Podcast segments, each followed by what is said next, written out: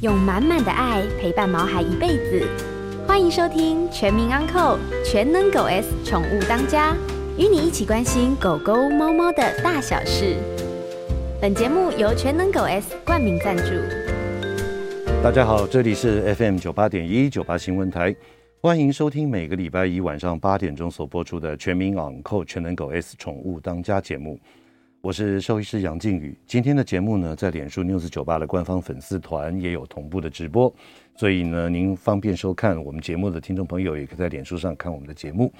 那这两天这个台风啊，就其实就是扫到边边，那不晓得说对于这个台风有没有在家里面造成一些影响啊，或什么的哈。那我有位朋友跟我讲说，他们养的狗因为下大雨，一直不停不停的下。所以呢，造成他在家里面呢憋尿憋憋憋了二十四个小时，后来终于呢，他开车载他去建国南北路高架桥下面稍微比较干的地方去上厕所。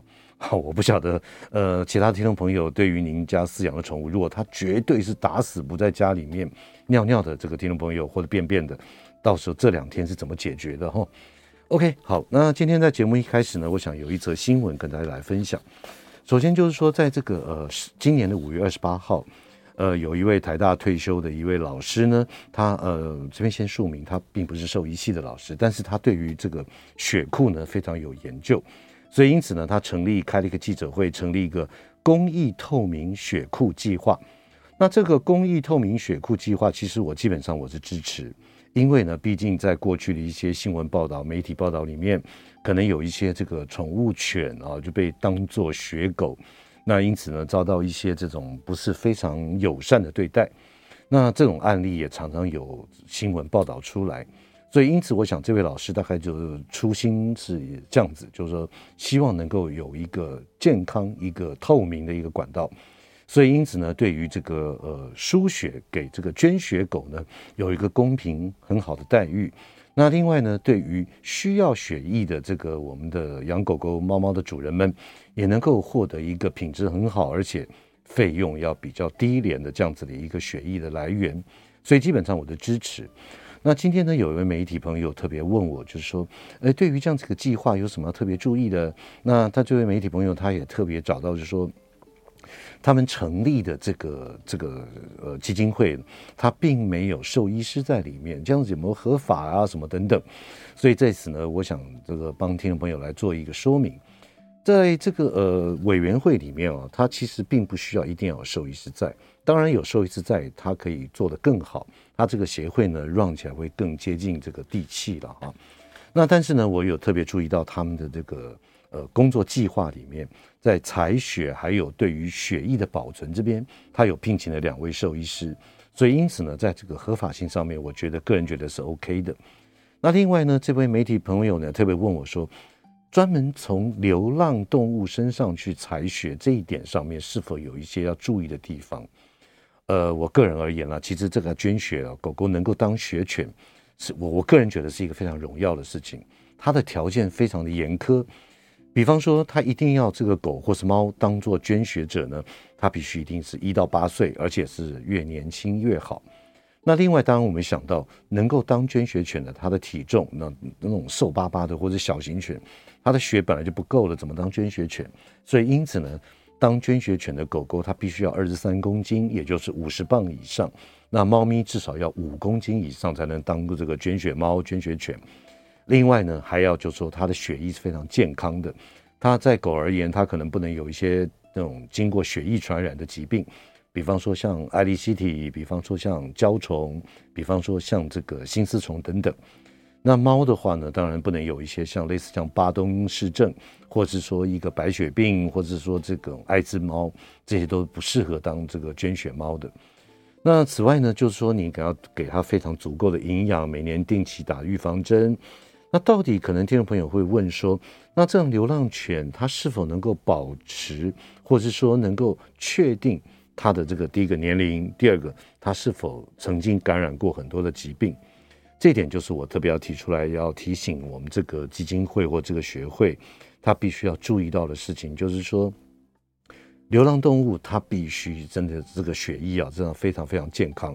有时候一次的筛检不见得就是代表说它完全没有问题，可能要多做几次，免得呢输完血之后反而把一些血液传染病传染给这个需要输血的这样子的一个狗狗或猫。所以呢，这个把关就是非常非常重要的。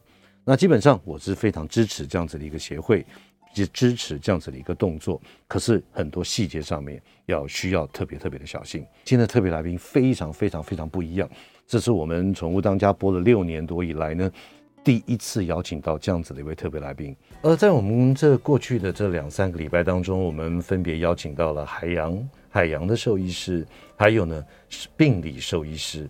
那这次呢，我们特别特别邀请到猛禽的兽医师来我们节目当中。那其实呢，其实我对于猛禽这两个字也是特别的好奇啊，就是说，哎，奇怪，我们一般这个我们饲养的鸟类，像有一些我们常见的在呃公园啊什么看到有鸽子啊，或者说家里面养的小鹰鸽啊等等哈、啊，所以这个猛禽为什么会特别叫猛禽？所以呢，今天我们特别特别邀请到。我们台湾猛禽研究会的兽医师王林敏王医师来我们节目现场。王医师呢，他毕业于中兴大学兽医系以及研究所。那之后呢，他就到了南投特有生物研究保育中心野生动物的急救站工作了六年。在这六年当中之后呢，他就接着前往美国明尼苏达大学的猛禽中心服务了两年。他回来台湾以后呢，他特别帮金门县野生动物的这个救援跟保育协会，他成立了这样子的一个协会，以及呢台湾猛禽研究会猛禽救伤站，现在呢是台湾猛禽研究会的兽医师。来，好，大家好，跟大家打个招呼。对，OK，为什么叫猛禽？呃，猛禽其实也不是我们创的啦，它是一个古，嗯、呃，应该是以前。在中文就会就有这两个字，嗯，嗯，那猛顾名思义就是凶凶猛。的意思嘛，嗯，那禽就是鸟类，嗯，所以凶猛的鸟类呢，我们就会联想到什么？嗯、老鹰，老鹰，对不对？对。然后呃，其实有呃另外一类的在晚上的、嗯、叫猫头鹰，嗯，它们也是属于猛禽的一类，是。那它们呃共通的特性就是它们很很勇猛，很凶猛，嗯、然后是以肉类为主食，嗯，那它掠食的方法是用脚爪去。啊、呃，夺取猎物的生命。我们常看到就是那个电影影片里面播出，嗯、他可能在这海岸边，或者湖边，或者是或者 anyway 很多，然后他这样下去俯冲，然后就咻拉起来就是一只鱼。对，那是吃鱼的比较会用这种方式。那大部分的猛禽，它大概都是伏击性的，嗯、就是它会躲在一个比较呃隐秘的地方，嗯、或者是在空中巡弋，然后。嗯看到猎物的时候，趁它没有防备的时候，就是把它抓起来。嗯嗯，对。OK，所以这个猛禽协会是这样子来的。嗯，也也就这这个名称了。可是你们照顾的动物的鸟类，应该不止只有猛禽吧？嗯，我们就只有猛禽呢，只有猛禽啊。对，我们猛禽研究会，我们其实一九九四年就已经成立了。嗯嗯。那当初成立的呃呃前辈们呢，他们其实是。呃，很喜欢猛禽的一群人，嗯，那他们觉得说，而且猛禽在呃国内外其实都是保育类的物种，嗯嗯，嗯。嗯，那在国内的话，呃，就是让听众朋友知道一个小知识，嗯，它就是我们在国内的保育法里面，野生动物保育法里面呢，所有的猛禽哦，只要它归于猛禽这一类的，嗯。它都是属于保育类的，都保育类的。对，OK，好，来，那我我想请问一下，为什么特别在金门成立野生动物协会以及这个集集商中心？呃，其实金门金门有特别多的这样子的猛禽吗？哦，呃，其实金门是比较类似我在南投工作的那个性质，就是我们所有的野生动物都会去，呃，就是去协助他们。嗯、它算是一个救，呃，以前是救伤站，然后他们现在。嗯呃，在我那个时候，我们就看了很多营区。金金门是一个战地嘛，对不对？所以在过去有很多的呃营区，嗯，但是因为后来解除了战地任务之后呢，一些营区就已经渐渐的废弃。那我们说，呃，我们就看了很好几个营区，看哪一个比较合适作为未来的那个救伤中心。嗯，那。现在在城下，城下成立一个救伤中心，那也是我当、嗯、我那个时候就是我们看的觉得一个还不错的地方。那现在也、嗯、也是在城下那边。金金门常看到的这个猛禽是有哪些啊？金门的猛禽跟台湾的比较不一样，因为金门它毕竟是一个、嗯、呃是。就是算台湾也四面环岛，但台湾比较大嘛，对，那金门相对比较小，对。然后金门还有一个很特殊的是，它其实跟厦门非常非常接近。你如果呃就是是个游泳健将的话，搞不好游一游就游过去。有啊，那个天气好之后可以看得到。是是是，我们常常看到。嗯，那呃，所以金门的一些呃动物像会跟厦门比较接近，嗯、反而跟台湾比较不一样。是，所以呃，像金门它在冬天的时候，常常看到一种猛禽叫做鵟。鵟，对，就是那，那字怎么写？上面一个狂人的狂，下面一只鸟。一个狂人的狂，下面一只鸟。嗯，它跟老鹰长得有什么不一样？抱歉，我真的，我真的对于这个猛禽我真的不熟。它是一一种老鹰，嗯，然后它的它算是中型的老鹰，然后比较、嗯、呃粗壮一点。嗯，那狂的话呢，在呃在台湾嗯岛上的话就比较少见，嗯、有但是比较少见，那在金门是很算是。蛮普遍的冬候，嗯，冬候鸟是，对，OK，那那这个这个，我待会再请问一下，因为我们常看到有一些这个经过这样子的鹰类啊，或者什么之之之类的，它会飞到人的手上，而且训练的非常好，哦、然后呢可能会去追东西，或者说丢一块或什么东西。啊、我这样子的话是可以训练的吗？呃呃，这个就要讲到法规了。我们以前是不能够养猛禽的，嗯、但是大概在十十来年前呢，嗯、就是。呃，因为有一群呃鹰猎人，他们喜欢养鹰，嗯，对，那他们就呃就是促进了说呃就是让法法律通过，就是可以合法的养鹰，嗯，那但是这些鹰呢，全部都是呃圈养繁殖的，okay, 不可以是野生，不可以是野生，对，然后它有规定是只有五、嗯、五种，嗯，五个 species，哦，一个是呃最常见的应该是那个利利翅鹰，嗯，那个英文叫 Harris Hawk，嗯嗯，那。再来就是红尾狂，红尾狂，还有苍鹰，嗯，然后有准，嗯，然后另外一个比较少见的叫红鸢，对，有准，有准，对，对，OK，好，那今天在我们节目现场的特别来宾是猛禽救伤站的主任王林敏王兽医师，我们进段广告马上回来，欢迎回到九八新闻台全民昂扣全能狗 S 宠物当家节目。我是兽医师杨靖宇，今天在我们节目现场的特别来宾是猛禽救伤站的主任兽医师王林敏王医师啊，来跟大家聊一下这个有关于猛禽的一些大小事。哎，王医师，我这样特别，因为每一次特别来宾我都会问，为什么你会对这个？因为一般兽医师可能就是哎毕业之后就从事小动物的医疗、嗯、或者是经济动物，是为什么你会对于这个野生动物跟猛禽的医疗领域会这么有兴趣，而且朝这样子一直发展？嗯，其实我一开始的时候是对生态保育有兴趣。我在高中的时候，我就已经开始在跑那个中兴大学的保育社。嗯，然后呃，所以你住台中啊？对，我是台中人。台中人，OK。对，嗯。然后很好玩的是，中兴大学其实在呃离我们呃，我后来有搬家了。嗯。那那时候我住我住的地方呢，其实。嗯在国光路上，就在跟我记得中兴大学国光路两百五十号，对，对对，那时候我们家是好像两百一十几号，哇，那很近，超近的，对，就是你你听到钟声在冲过去，嗯，摩托车在催了，都还来得及，对。对。那呃，所以我们那时候就呃，因为有在接触生态保育，嗯。那其实生态保育就会讲到跟野生动物相关啦，嗯、跟环境保育相关。那我就发现说，哎、欸，野生动物是需要被关注的一群。然后其实，在兽医这边好像很少人去，对，很少人去碰触到这一块。对。那所以我，我我大概大二的时候，我就开始决定说，哎、欸，我想要朝着这一条路走。嗯。对。所以，其实大二的时候，我就已经就立定志向，立定志向要走这条路。真的。哎，台湾现在从事于猛禽的这样子医疗的，我讲猛禽哦，大概有几位兽医师？呃，应该应如果是专门的话，应该是没有，应该就只有我，嗯、就是你了。对，我还有我现在有 呃，就是有代位，就是那个兽医这样。嗯、我们里面，嗯嗯、我们猛禽研究会里面有在聘用，呃，第二位就是救伤专职。嗯嗯，对，嗯、那可能就是我们。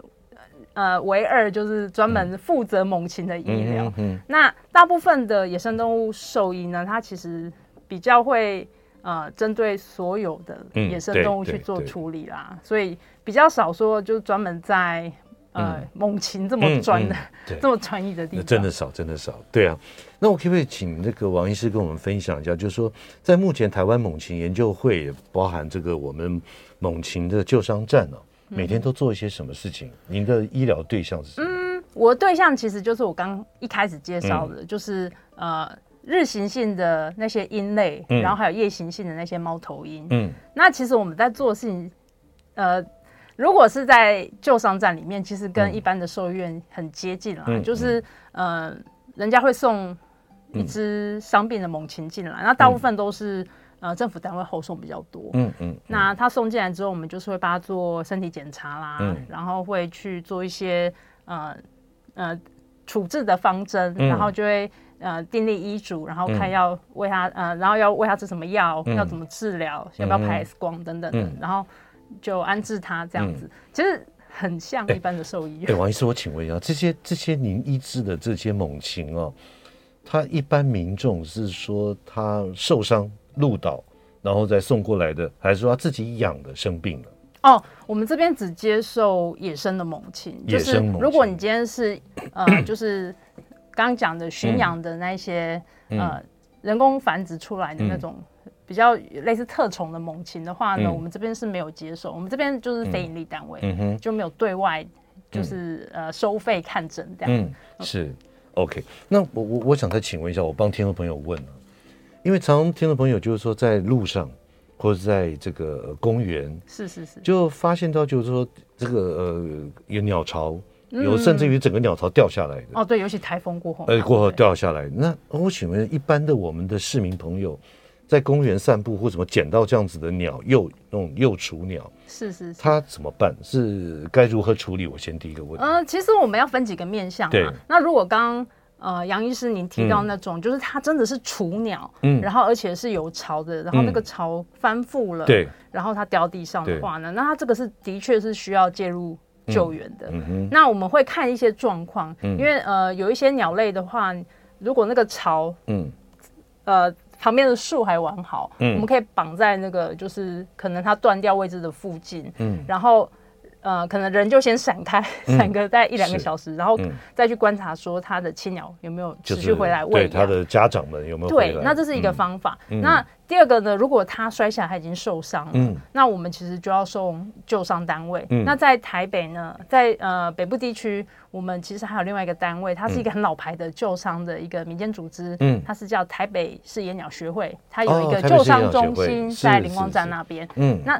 非猛禽的大概就是归他们，嗯，那猛禽的话，如果他们收到，他们也会跟我们联络，我们就是一个合作啦。我记得台北野鸟协会，对，因为当然因为我工作的关系，我现在担任台北市议员，是是是，所以我记得那时候在关渡，对不对？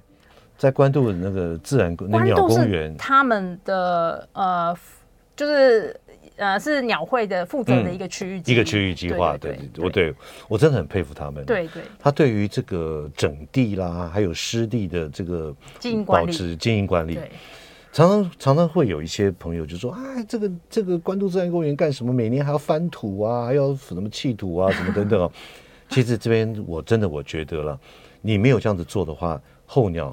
会越来越少，因为他们没有食物，根本找不到东西。是，所以我觉得从长远的这种动保或者环境的保护的观点来说，这是非常重要的。是。那所以说，一般的民众要是在路上或公园捡到了一窝鸟受伤的，或是这个，当然我们先看看他的家长会不会回来。是是是。那如果没有回来的话，就可以通知这个一九九九或者动保处。对，或是直接送去给鸟会也可以。嗯。对，你说鸟会它在灵光站那里，对，灵光站附近。上网上网 Google 一下台台北台北鸟会，然后救伤中心。嗯，是。那所以我们听众朋友，你可以看一下，它说是猛禽。这哎，这这幼鸟、雏鸟，这猛禽怎么分别啊？哎，其实有时候真的不容易。嗯，我必须说，它呃，如果今天它是雏鸟的话，其实很难去辨别。嗯，那如果幼鸟的话，当然，那呃，其实鸟类我们来讲好了，就是它其实鸟类跟哺乳类有点不太一样。是。那我知道杨医师有在养鹦鹉嘛？对对对对。那我不知道你是从小养还是？哎，老实说，都是人家捡到的，所以捡到就已经是大鸟了。对的，所以几岁我都不知道。好了解。嗯，那鸟类其实蛮特殊的，它们的生长曲线跟哺乳类不一样。嗯，那我们兽医比较熟悉的其实是哺乳类动物比较多啦。嗯嗯。那鸟类的话呢，它其实它的呃，它雏鸟生长到幼鸟的时候，它的时间其实蛮短的。所以你看到一只蛮大只的老鹰，比如说像是我们呃。都会区最常见的凤头苍鹰，凤头苍鹰，对，嗯，然后呃，它大概是一只大概五百四五百克嗯。左右的中型的猛禽，嗯，那它从一颗蛋破壳，嗯，然后到长成一只跟成鹰差不多大小的，嗯。呃幼鸟幼鹰，嗯，它大概只需要两个两个月的时间，哦，这么快，对，很快。哎、欸，我以为是白肉鸡这样四十二天就屠宰已经算快的，这个这个两个月就可以长到跟大型成成鹰差不多。因为它基本上这就是鸟类的，它它们很有趣，它们就是先把骨骼先长好，嗯、骨骼体积先长好，然后再开始长毛。长毛，嗯、所以呢，呃，其实它们生长的那个曲线是很不一样，跟哺乳哺乳类是很不一样。嗯嗯，像我们狗狗狗跟猫咪啊，其实你要到那个成。成犬要花好几个月的时间，那人又要至少八九个月，对，人又要更久，更久，对对。那可是呢，鸟类呢，它们其实时间非常非常短。嗯，那呃，所以其实有时候你在外面看到一只呃幼鸟，你可能会很难去分辨它到底是幼鸟还是成鸟。嗯，因为它呃，对我们来讲，我们是用羽色去区分它。嗯嗯，就羽毛的颜色还有斑纹会不一样。但是呢，对。呃，大部分的人来说呢，哎、欸，它就是一只大鸟，嗯，可是它可能还在跟着父母亲还在学习，还在学习，对，嗯，那呃，所以其实我们会觉得说，如果你真的想要判断的话，我们现在网络资源很丰富嘛，嗯、你就拍张照片，嗯，然后脸书就找我们台湾猛禽研究会的脸书，嗯、然后用私讯发给我们，嗯，或者是大概都可以知道是哪些了，把那个照片啊资讯告诉我们。嗯、那如果不是猛禽，我们也会跟你说它不是，是。那。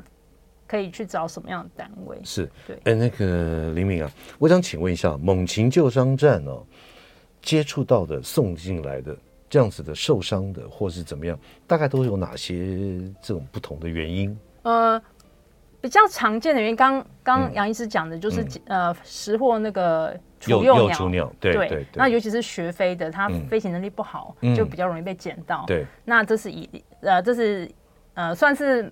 大概占了两成左右，嗯、然后另外的两成呢，嗯、可能就是我们呃比较熟知的车祸。嗯，车祸大家应该蛮蛮那个。车祸，它在空中飞耶，哪来的车祸啊？是，它虽然在空中飞，可是呢，他们呃不尽然都飞得这么高。有时候他们呢，哦、呃会呃像刚刚提到凤头苍鹰，他、嗯、们有时候就是。嗯，过马路的时候，它会呈现一个 U 字形这样子过马路，这刚好一个车子过去。对，哦，那或者是呢，有时候呃，马路会把一些小动物压死，那他们猛禽其实还蛮多，不是很介意吃那些死掉的尸体，嗯，所以它呃，就是可能在取食的时候又被撞到，被撞到。对，OK，所以车祸受伤。对，然后再来就是呃，这几年我们猛禽就会在呃倡议的一个呃。就是跟生、嗯、呃跟野生动物保育有关系的一个议题，叫做窗杀、嗯。对，窗杀。对，这边我特别要问你，什么叫窗杀？呃，窗子的窗哦，窗子的窗就是 window 那个窗。是。嗯、那窗杀它其实是呃，它其实窗子大家都知道嘛，对，就是一个玻璃，对不对？那其实我们讲窗纱，它其实是泛指所有的呃，主要是玻璃物。嗯。然后呢，呃，因为鸟类。刚刚杨医师有提到，他们会飞嘛，对不对？嗯、对、欸，所以会车祸，又会窗杀。嗯，那就是因为它会飞。嗯、那飞行呢，其实是我们人类很清显的一种超能力，嗯、对不对？对，对，你看所有的那个很多英雄都会飞，超人啊，对，对啊，对对都会飞。蜘蛛人呢？蜘蛛人好像不会飞，不是，它粘着这样荡。哦，对。可是像什么钢铁人那些也都会飞，欸、对，对不对？所以我们人其实会很钦羡飞行鸟类的这个，对他们来讲最。普通，嗯，再普通、再普遍不过的能力，嗯，但是也因为它会飞行，所以它不受空间的限制。嗯，那呃，我们人类的建筑物啊，其实越来越高，越来越高，所以他们就很容易会有类似这样哦，飞行的途中就撞到窗子。是的。OK，好，那我们现在会先进段广告，再来问你什么叫窗纱，而且该怎么样来改善。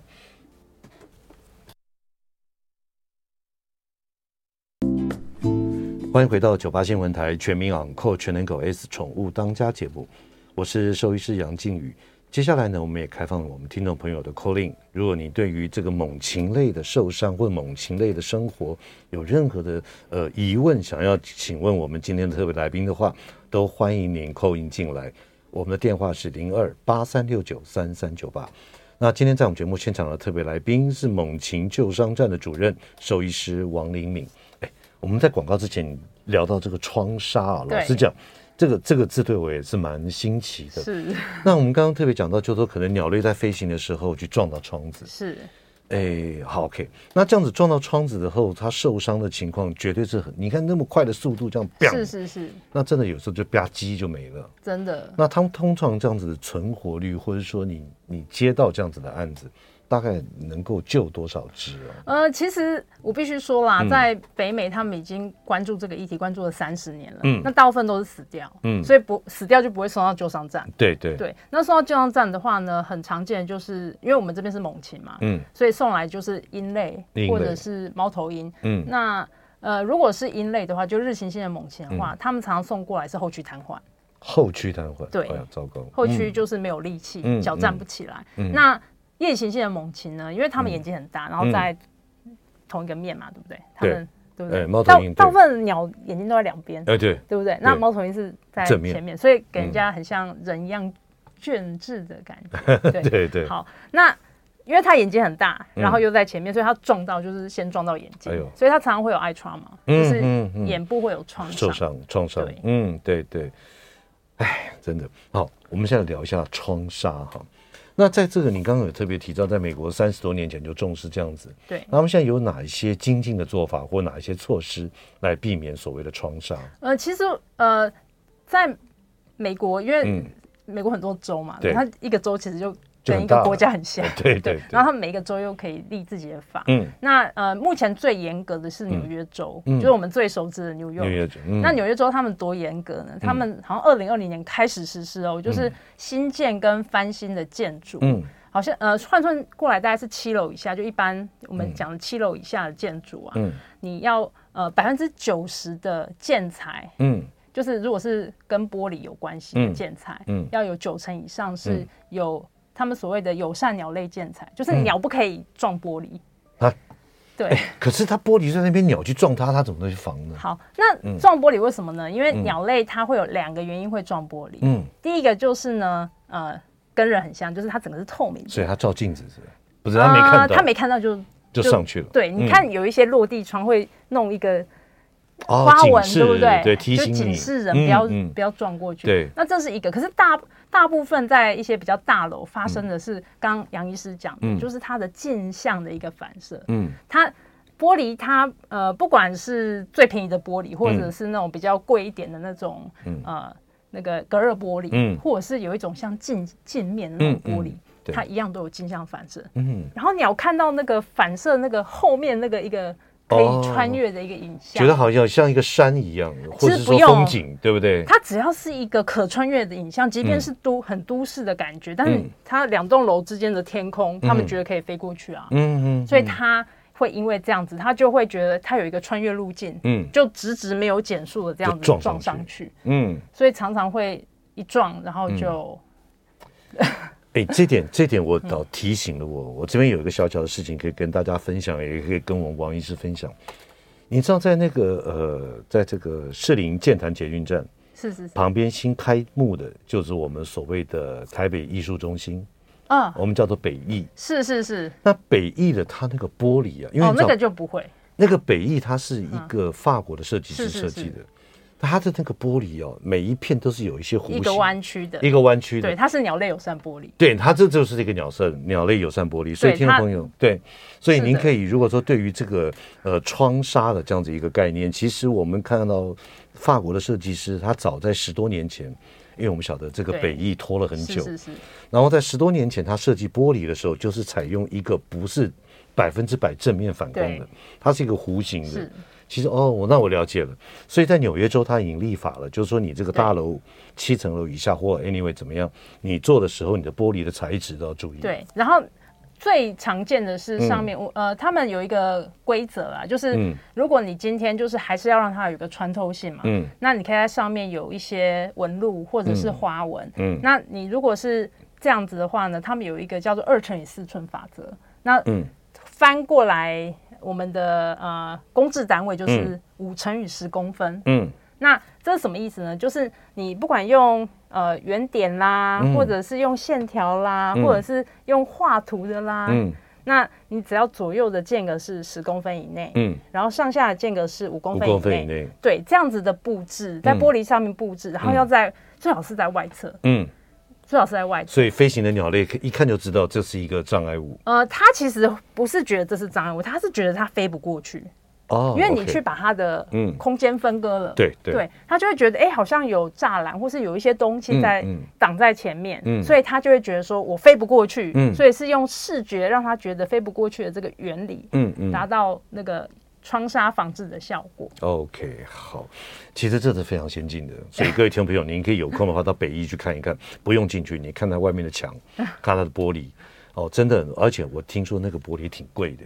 呃，应该是很贵，那个那个那个玻璃真的很贵。是是是。OK，好，那我再想请问一下，我们猛禽急救站呢，除了这种外伤之外，或者是说这个路倒的啊，或怎么样的，那有没有一些那种什么传染病啊？因为我想我们听众朋友很多对于鸟类都有常常讲说啊，你养鸽子会得到什么脑膜炎啊，是，或者说你又怎么样？那如如果说我们先分两个来说，是是，在你们猛禽急救站这边。它到底就是说，除了外伤之外，还有哪些疾病是你们常碰到的？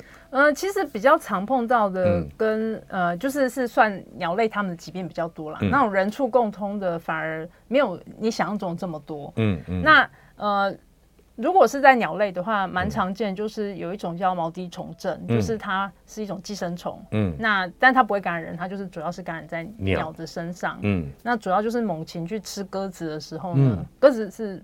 比较算是带毒者，就带源者，嗯，然后他吃吃到那个生病的鸽子，嗯，然后它也会感染，嗯，那再就是如果跟人比较有关系的，我们比较常见的就是有一种也是寄生虫，嗯、但是它是外寄生虫，嗯，那它叫做禽螨。哦，禽螨。对，那那像这样，我们一般有些听众朋友，他可能会在喂养一些这个，嗯、因为小的鸟，它都会找东西吃。是是是。所以有些就是以我个人而言，我也是喂了一堆斑鸠。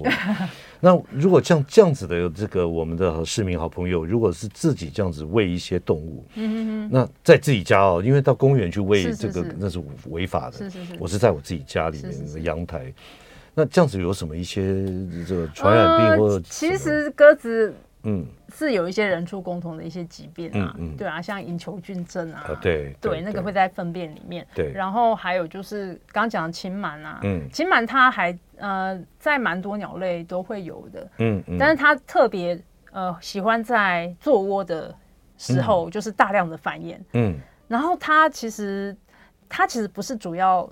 呃，寄生在人的身上，它是寄生在鸟的身上。嗯、鸟身上。但是呢，如果呃，比如说像是假设你你们家有鸽子来做窝，嗯，嗯那它刚好又有禽螨，嗯，那它可能那些禽螨就会扩，就跑跑到你那个人的那个衣物上啊，嗯、然后就它，因为它想要吸吸体液嘛，嗯，对，它就会咬你，嗯，但是它咬你。它呃吃不饱，它就继续咬这样子，所以你身上就有很多那种很像跳蚤一样的咬痕。嗯，对。所以说我们人会觉得很痒吗？超级痒，而且会痒，会痒一个礼拜。哎呦，对嗯嗯嗯。所以如果你家里面奇怪怎么，嗯，莫名其妙就好像夏天，然后呃怎么好像就痒起来，好像有跳蚤那种咬的感觉。可是你家没有养狗，嗯，也没有养猫，或者是你家有养狗养猫，但是。狗猫身上就没有，就没有。对，可是你却很痒这样子，那你就要高度怀疑是禽螨。哎，那禽螨会不会咬狗跟猫？哎，还好，它们皮比较厚。嗯嗯嗯，是呃，可能会咬，但是好像对狗，它不是自然，它不，它大概吃起来太费力了吧？对。然后，但是人呢，可能因为裸裸皮的关系，所以比较好吃。嗯哼。对，所以它有时候就是呃，这个其实是蛮常见的问题啊，就是有一些人他像我们这边也会，我们这边。救伤有时候就是进来，如果有侵螨的话，我们就很紧张，因为它会整个环境都是都是，所以我们要先隔离，然后先把它驱虫，嗯，确定它侵螨 free 的时候，再把它放到病房去。所以呢，我们听众朋友就说，我们一般在家里面，如果你是好心或者怎么样去饲养到呃一些外面固定时间来吃东西的这样子的鸟类呢，其实大家也要注意一些自身的一个清洁的卫生条件。对，那我想在这这段时间，我再问一下。就是我我相信，经过我们今天节目的介绍，大家有可能对于猛禽方面会有一些这种求知的那种 欲望，或者因为毕竟你在书本上或 Google 上，你去看到都是死的东西，都会觉得说就是文字的叙述。是是是。那如果真的我们听众朋友，或甚至于小朋友们，他对于猛禽类有特别的一些兴趣，他有什么一些管道或方式能够？能够得到像这样子的呃推荐的，比方说像成人儿童的一些课程，或者你们常有办这种的吗？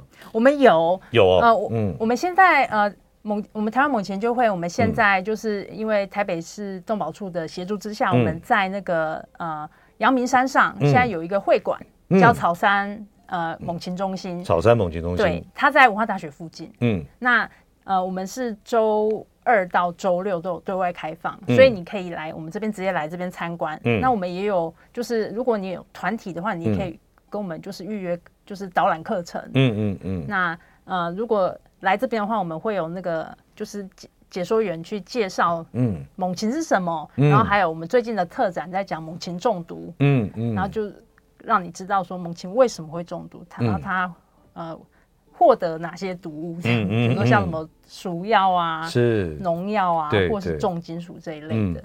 OK，所以如果真的有兴趣的，哎，那那个怎么关键字是什么？台湾猛禽研究会。台湾猛禽研究会。对，然后你可以打猛禽中心。猛禽中心，所以呢就会看到一些相关安排的一些导览也好，或者说说明也好，甚至于上课也好，是这样子更生动的这样子的面对面的，对，对不对？然后我要广告一下，嗯，我们最近就是呃呃，因为伟创人文基金会有在赞助我们猛禽研究会，嗯嗯、所以他现在就是今年呢有一些呃。如果是偏乡的国小，嗯，偏乡的学校，嗯，那你可以就是免费，嗯，我们帮你安安排那个游览车啦，嗯、然后安排行程，然后来猛禽中心这边，然后参与一些课程，嗯，对，所以如果你听众朋友有人是认识或者是自己是偏乡国小的老师的话呢，所以你也赶快发公文啊，发公文给他。有，我们其实有啊，有发公文，应该最近的事情。OK，所以呢，搞不好经过这样子的介绍，台湾又多了几个王灵敏这种猛禽的兽医师。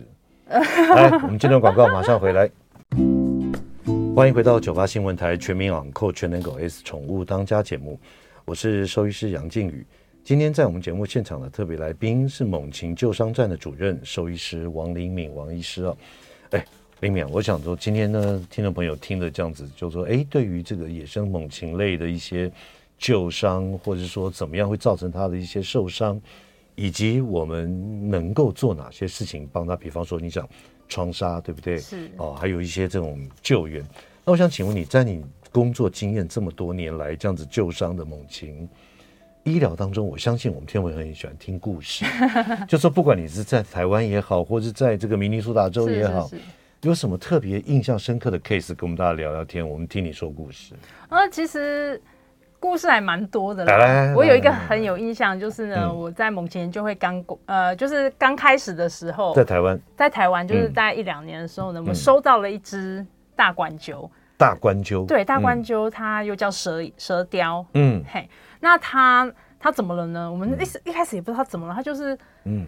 呃身体谁送来的？呃，就民众。民众。民众送来的，而且那离我们那时候的会馆，我们那时候是在那个。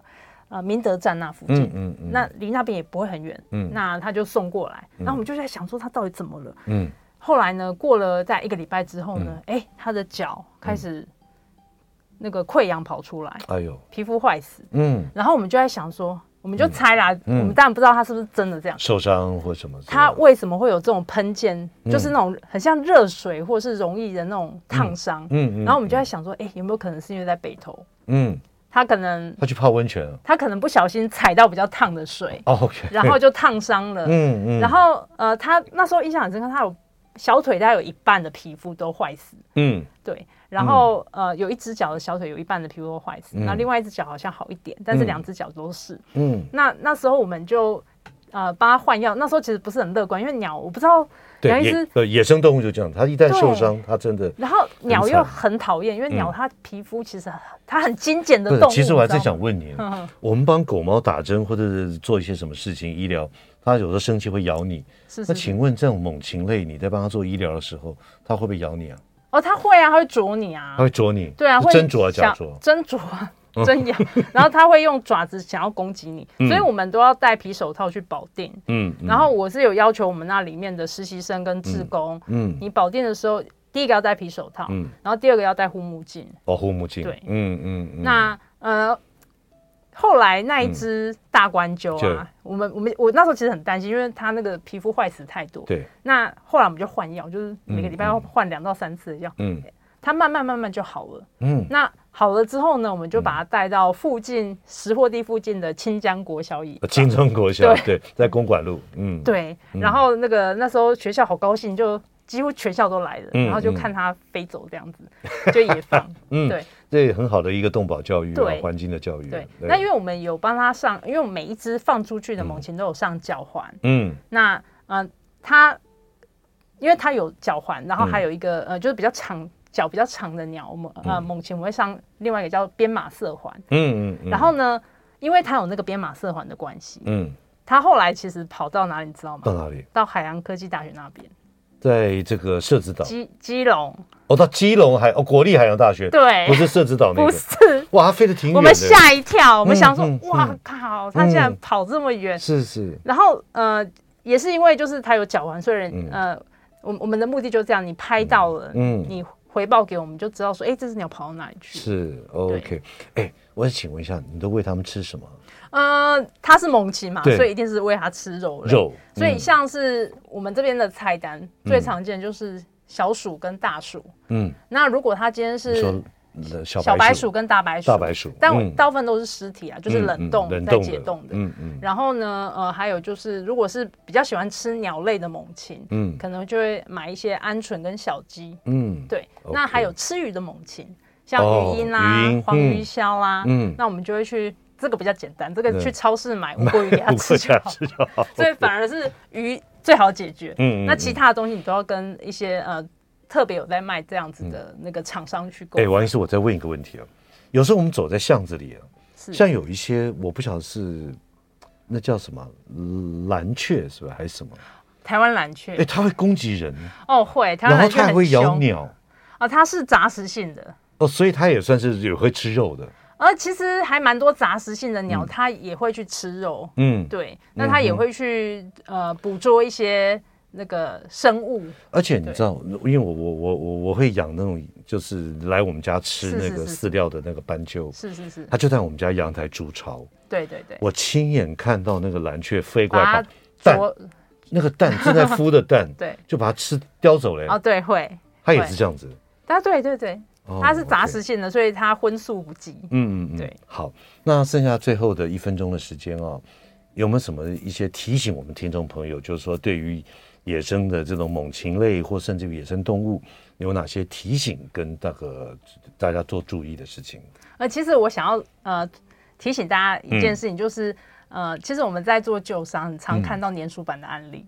粘鼠板？对，它怎么会飞下来弄粘鼠板的猛禽？好，因为呢，你粘鼠板是要粘什么？粘老鼠。嗯。可是呢，如果你放在比较户外或半户外的地方。嗯它会粘到各种动物，老鼠啦、蛇啦、蜥蜴啦、小鸟啦。嗯，那猛禽它吃吃什么的？它就吃那些东西。这些东西。对，所以它就会为了要吃那些东西，然后就粘上粘鼠板。所以常常粘鼠板上面会有一只老鼠跟一只菱角鸮。菱角鸮。